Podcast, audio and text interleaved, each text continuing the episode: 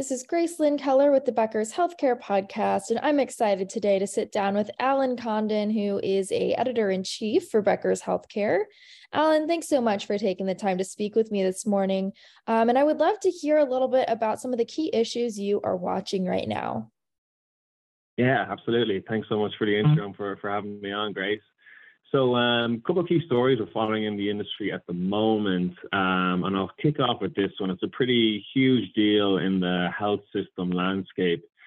So, uh, the first story I'm talking about is obviously the merger of Atrium Health and Advocate Aurora Health. Uh, this transaction was completed on Friday, December 2nd, uh, resulting in a newly combined $27 billion 67 hospital system called Advocate Health.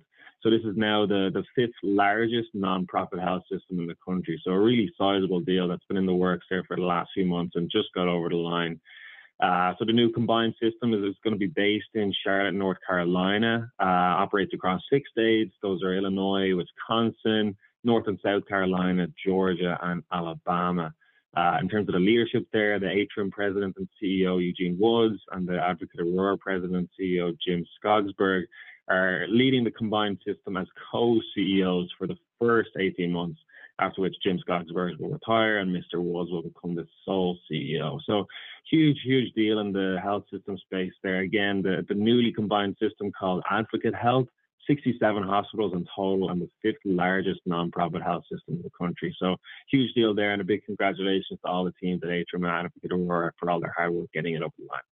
So two other quick stories I'd like to touch on before we wrap up, Grace. Uh, one, obviously, we heard a lot about hospital margins.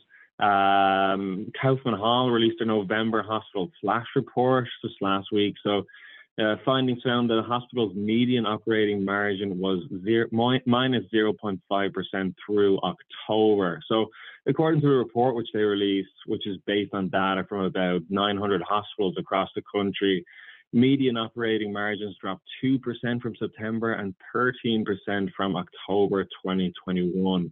So key key details here is obviously high expenses continue to outpace revenues, particularly with regard to labor expenses.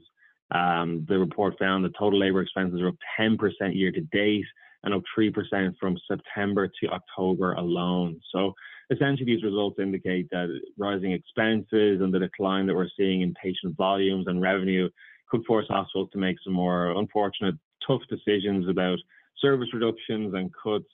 Um, obviously, hospitals coming to the end of a really challenging year for finances with a slight, slight downturn to their operating margins and a smaller likelihood of ending the year with their margins in the black. And then finally, Grace, the last story I touch on is going to be one from the payer side of things. So um, Optum had just released their revenue projections for next year. Uh, we reported on Becker's that United Health Group expects Optum to see a long-term double-digit revenue growth rate and bring in about $213 billion in revenue in 2023. So the company projects growth margins of over 20% for technology products and low to mid single digit growth for pharmacy care services.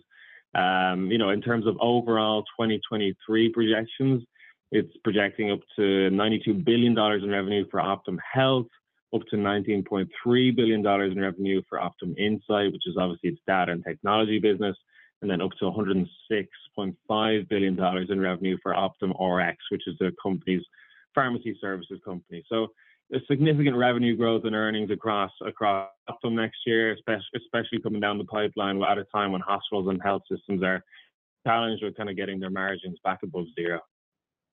Well, Alan, thank you so much for joining me today on the Becker's Healthcare Podcast and taking the time to share your thoughts with us this morning. Thank you very much. Absolutely. Thanks so much for having me on, Grace.